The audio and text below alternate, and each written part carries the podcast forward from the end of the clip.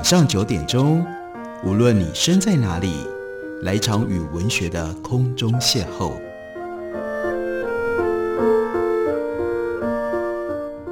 杨照谈书，邀您一同遨游文学世界，认识古今中外的经典之作。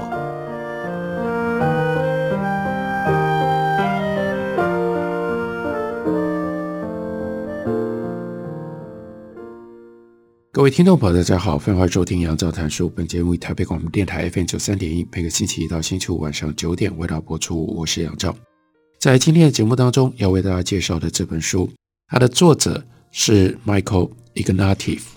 这位作者很特别，他有一个中文的名字叫做叶利廷。他曾经担任加拿大自由党的党魁，也是加拿大的下议院议员，曾经在英国。剑桥以及加拿大的多伦敦大学担任讲座教授，也曾经是哈佛大学甘乃迪学院政治哲学的教授。现在呢是匈牙利中欧大学的校长。他所写的这本书，英文原来的书名很简单，《On Consolation》，可以说是论慰藉。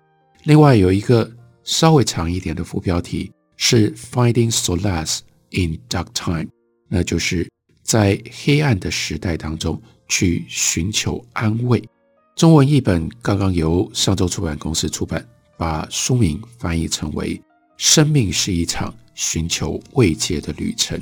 在书里面，作者告诉我们，这本书的来源源自于一个特别的邀约。二零一七年，在荷兰南部的一个城市 Utrecht 举办的合唱音乐节，就邀请了。叶丽婷去演讲，他说，在那个合唱音乐节会有四组合唱团，把圣经的诗篇，一共有一百五十篇，全部唱过一轮。然后呢，他的演讲很特别的安排的方式，是在演唱当中的空档，讲题是什么？圣经诗篇里的正义与政治。除了大家耳熟能详的，像是“上主是我的牧者”，还有。行过死荫的幽谷等等的句子，他说：“我之前对于圣经诗篇并没有那么深刻的了解，不过我答应了这个邀约，告诉自己说，反正我有时间可以好好的来读一下，来学一下。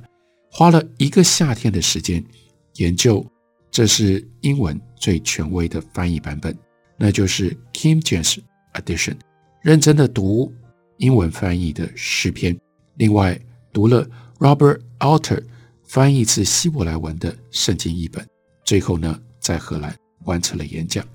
在演讲完了之后，他就跟他的太太还有其他的观众一起坐下来聆听合唱。整个周末都在欣赏合唱团的演出。那演出的时候，在舞台上有圣经诗篇荷兰文跟英文的字幕。音乐优美动人，文字引人共鸣，所以那一次的经验给他带来了觉得一种 catharsis 那种精神净化的效果，让他一直难忘。他本来是要去发表有关正义跟政治的演说，但是他后来却觉得真正的体验是从文字、音乐以及周遭一起听音乐的观众感动的眼泪当中。得到了什么？得到了 consolation，所以他开始有了这样的一个想法。他说：“我想要理解圣经诗篇的内容，在 Utrecht 的音乐厅里，对我跟其他人到底产生了什么样的影响？古老的宗教语言怎么会对我们产生这么大的魔力？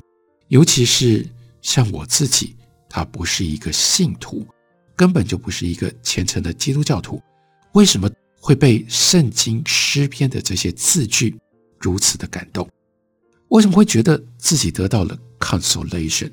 好了，consolation 到底是什么？意味着什么？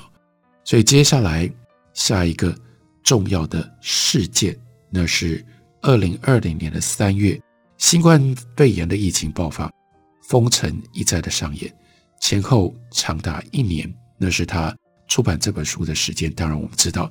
其实不止一年。在已经成为全球公共资源的网络的论坛里面，你不得不注意到，因为那是全世界的视野，染病死亡的人数快速的飙升，众人从最初难以置信到无言接受，于是这个时候，大家都需要 consolation，各种提供 consolation 的方法蜂拥而出，目的是为了要赋予这段期间。没有人得以幸免的那种恐惧、孤单、悲痛，乃至于不知所措，这些感受让他有点意义。所以我们就看到，艺术家、作家、歌手、音乐家、思想家都努力为这一刻留下见证，并且要给周遭的人带来 solace，带来安慰。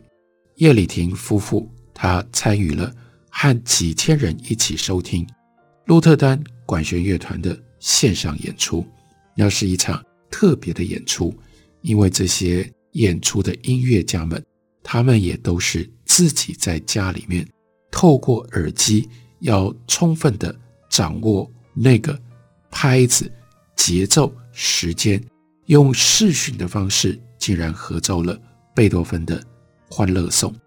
我们在那段时间当中，也看到了德国的钢琴家 Igor Levin。他每一天晚上都在柏林自家的住宅弹贝多芬的奏鸣曲。声乐家 c o s e n a 由指挥家 Simon Rattle 替他用钢琴伴奏唱出 Brahms 的歌曲。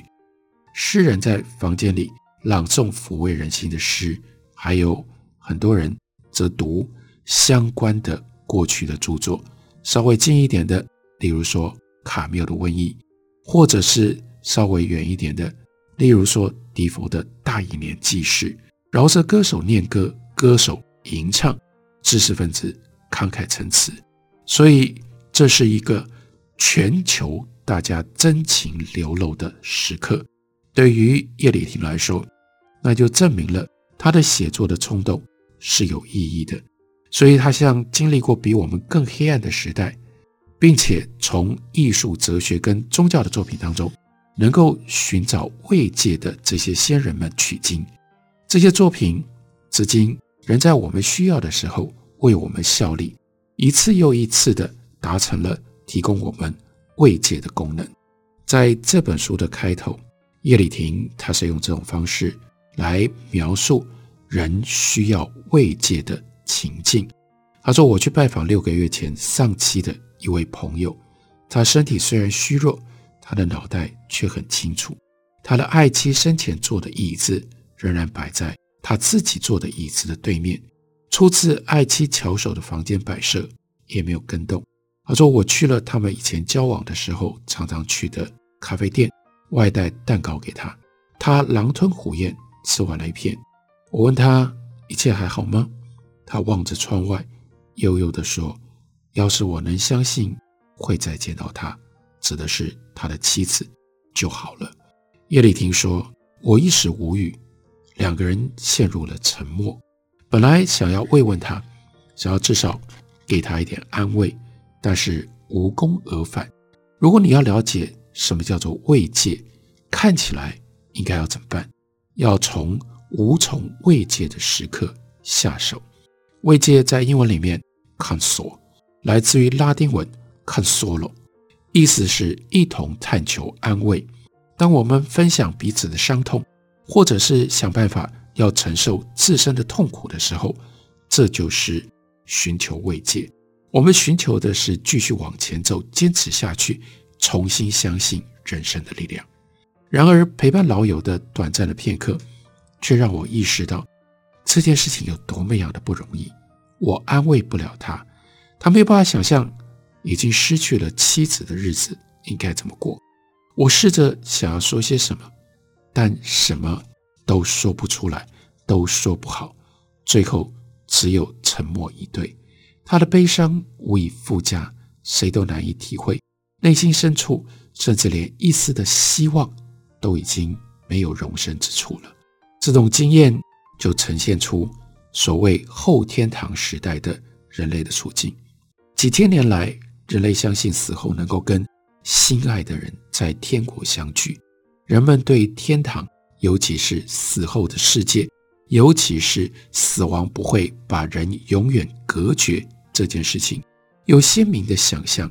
伟大的艺术家用他们的画笔描绘出生动的形象，有云彩，有天使，有天国的竖琴，有丰饶富庶围绕。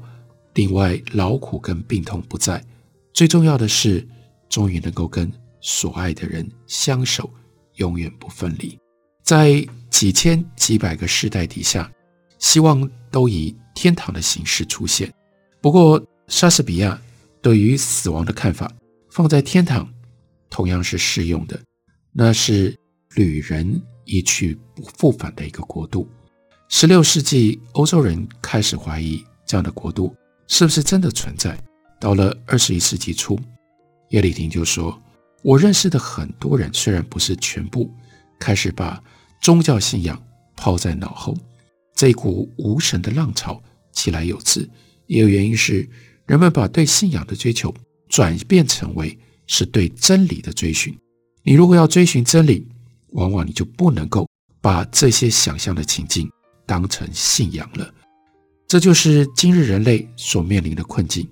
我们一方面继承了传统的慰藉的来源，另外一方面，我们也肩负起好几个世纪以来。反抗这个传统的命运，我们还能相信什么呢？如今那些慰藉的语言文字，他们失去了过去根着于宗教传统的意义。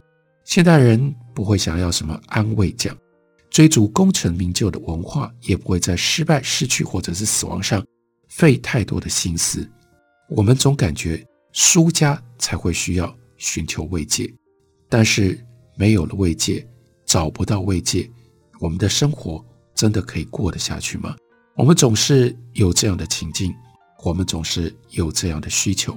例如刚刚提到的，像在新冠疫情当中，或者是像大海啸、大地震的大灾难当中，我们的心灵格外的受伤、空虚。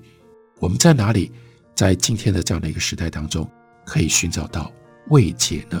这就是这本书叶利庭他试图要去探索。试图要为我们找到答案的。我们休息一会儿，等我回来继续聊。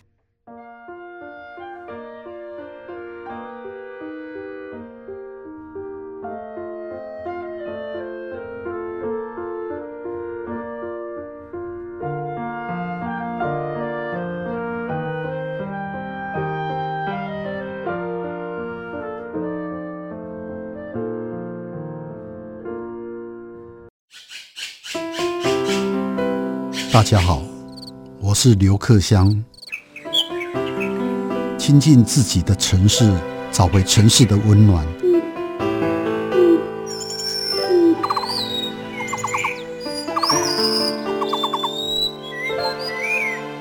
听见台北的声音，就在台北广播电台 FM 九三点一 AM 一一三四。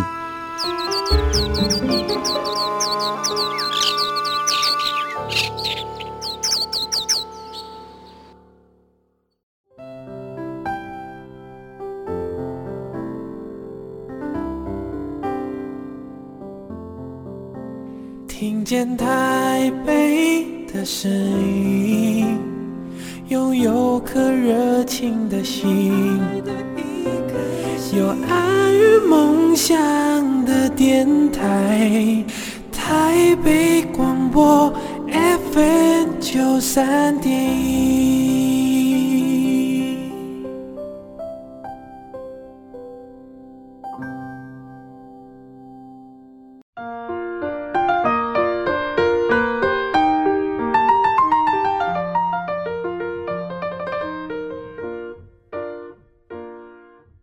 感谢您继续收听《杨照谈书》。本节目以台北广播电台 FM 九三点一，每个星期一到星期五晚上九点为大家播出到九点半。今天为大家介绍的这本书，作者是 Michael Ignatieff，他的中文名字叫做叶利庭。用英文所写的这本书，中文翻译呢叫做《生命是一场寻求慰藉的旅程》。在这本书里面，叶利庭他提到，他到荷兰参加合唱音乐节，在那里呢，他解释了。圣经诗篇的意义，同时听到一百五十篇的诗篇用音乐的方式被唱出来、被表达，大受感动。他说：“我们以为如果没有跟古人一样的信仰，那么曾经激励过古人的那些宗教的文本，包括圣经当中的诗篇啦、约伯记啦、保罗书信啦，或者是但丁的神曲、天堂篇等等，对我们不会有任何的影响。但为什么要先通过信仰的考验，才能够从宗教文本当中得到慰藉呢？我们也许没有办法蒙恩，没有办法得到救赎，但是我们绝望的时候，这是他的态度，这是他的立场，这是他写这本书最重要的目的，就是要提醒我们，我们仍然可以透过文字的力量得到安慰。圣经诗篇是描述失去、孤单跟迷失最精彩的文本，在诗篇当中，对于绝望跟希望的刻画格外深切动人。至今，我们仍然能够对圣经诗篇里的希望产生共鸣，因为那个作者跟这些所写下来的作品似乎理解我们为什么需要希望。这就是为什么，即使在这个当下，在某个地方，还是有人翻阅着圣经诗篇，就如同他自己在 Utrich 合唱音乐节上的体验，当音乐跟文字结合的时候所带来的希望。让不管是有信仰或者是没有信仰的人，都能够得到慰藉。信或者是不信，就变得无关紧要了。慰藉是跨越空间的相互扶持，例如陪伴他人度过失去至亲的伤痛，帮助异地的朋友度过难熬的时期。慰藉也是跨越时间的相互扶持，向前任取经，从他们留下来的文字可以。寻找到慰藉，幸好有这样千年承传而下的，我们可以称之为叫做 The Great Chain of Meaning，这是从中古的 Great Chain of Being 存在的巨大锁链转化而出来的意义的大锁链，以至于意义彼此相承相传，让我们今天还能够听到这些声音。Boëtius 曾经想象哲学女神到监狱里面来看他。这给他带来很大的安慰。七百年之后，佛罗伦斯人但丁在流亡途中，他就读到了 Boëtius 他所写的哲学的慰藉 （consolation）。他深受启发，而想象了一段同样由他的心中的女神陪伴他，但是这个旅程更长了，从地狱穿越炼狱，一直到天堂的旅程。再过一千年，一九四四年的夏天，一位。年轻的意大利化学家，那就是 Primo Levi。他跟他的老友因为被关在集中营里，他们步履蹒跚穿过 Auschwitz 这个集中营。途中，这个意大利的男子 Primo Levi，他就想起了但丁的诗句。什么样的句子呢？我们生来不是为了要当野蛮人，而是为了要追求知识和品德。这就给了他。在集中营当中的非常深刻的慰藉，慰藉的语言是用这种方式撑起了绝境底下的人们。从 Boëtius 到但丁，再到 Primo Levi，这不就是意义之恋吗？The Great Chain of Meaning，这中间横跨了千年，从彼此的身上找到了鼓舞，横跨时间跟空间的扶持，这是慰藉的真谛。这本书为什么而写？就是希望用这种方式，把隔开时空可能有慰藉作用的书跟它的内容传递给当代现在的读者。乐理亭从古老的罗马时代为我们找来了西塞罗，让我们看到西塞罗的眼泪，并且借由西塞罗如何处理他丧失爱女的这种无预警的。伤痛跟打击之后，他所写下来的文字，试图让我们可以体会、了解这种跨越时空的慰藉。那是西元前四十五年，在爱女无意境突然去世，西塞罗就只能够运用斯多葛哲学为自己疗伤止痛。这当然不是人类第一次遭遇语言也难以抚慰人生伤痛的状况。探讨人生苦痛的哲学作品。也没有办法抚慰当初写下这些文字的作者。我们对于西塞罗的女儿的了解，跟对古代大多数的女人的了解一样，都只能够透过男性对他们的描述，而在这个故事里，则是透过这个男性是一个慈爱的父亲。这个父亲在信里面称女儿是小图利亚，这是他最疼爱的女儿。父亲说，女儿跟父亲长一模一样，至于哪些地方像，就不得而知了。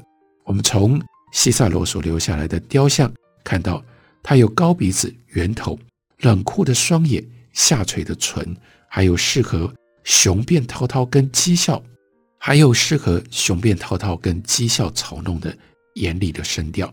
他称赞他的女儿端庄娴淑，却没有想过要留下关于他为人处事的任何一丝的线索，真让人遗憾了。西塞罗是一个作家。他能够一字不漏地想起同才跟哲学家说过的话，但对于女儿说过什么，却只留下了一笔记录。西塞罗提到，女儿小的时候曾经要求他请好友阿提库斯下次来访的时候带礼物给他，并坚持要父亲保证好友会信守诺言。这个阿提库斯也有一个年幼的女儿，两个人通信的时候会一起玩味。女儿使唤父亲的古迹有趣的事迹，西塞罗爱他的女儿，这一点毋庸置疑。但是在那样的社会底下，女儿是父亲可以支配的。西塞罗把女儿先后许配给三个有名的男人，第一个丈夫死了，第二个丈夫跟她离婚了，第三个是一个叫做多拉贝拉的浪荡子。女儿图利亚到三十二岁。才第一次怀孕，但第三次婚姻眼看又要不保了。西塞罗坚持这段婚姻是他妻子做主，是妻子趁他到东方去治理行省的时候，强迫他接受的安排。如今看起来，女儿又将要面临离婚，还有随之而来一定有各种不同的闲话，更不要提说这个浪荡子第三任的丈夫还拖欠没有父亲的聘金。另外有一个棘手的风险，就是这位拈花惹草的女婿会不会在凯撒的面前去出卖西塞罗，也就是他的岳父。这个时候的独裁官凯撒，他的地位步步高升，也把西塞罗捍卫一辈子的共和体制给击垮了。也就是凯撒所取得的独裁的权利，使得他和捍卫共和的西塞罗变成了对立。女儿见证了父亲辉煌的政治生涯起起落落。西元前五十八年，元老院把西塞罗放逐的时候，图利亚又忧又惧，昏了过去。第二年，元老院投票让西塞罗可以回来。当时从罗马南下到布朗迪西安港口迎接他从雅典回来的人，就是他的女儿，而不是女儿的母亲。当西塞罗胜利回到罗马的时候，也是女儿陪着他一起经过一个又一个的城镇，穿越过为他喝彩的群众。对于西塞罗来说，共和国代表的意义远超过他在四十岁的时候就达到顶峰的官职晋升体系。他当过财务官，当过市政官，当过执政官。共和也不只是元老院。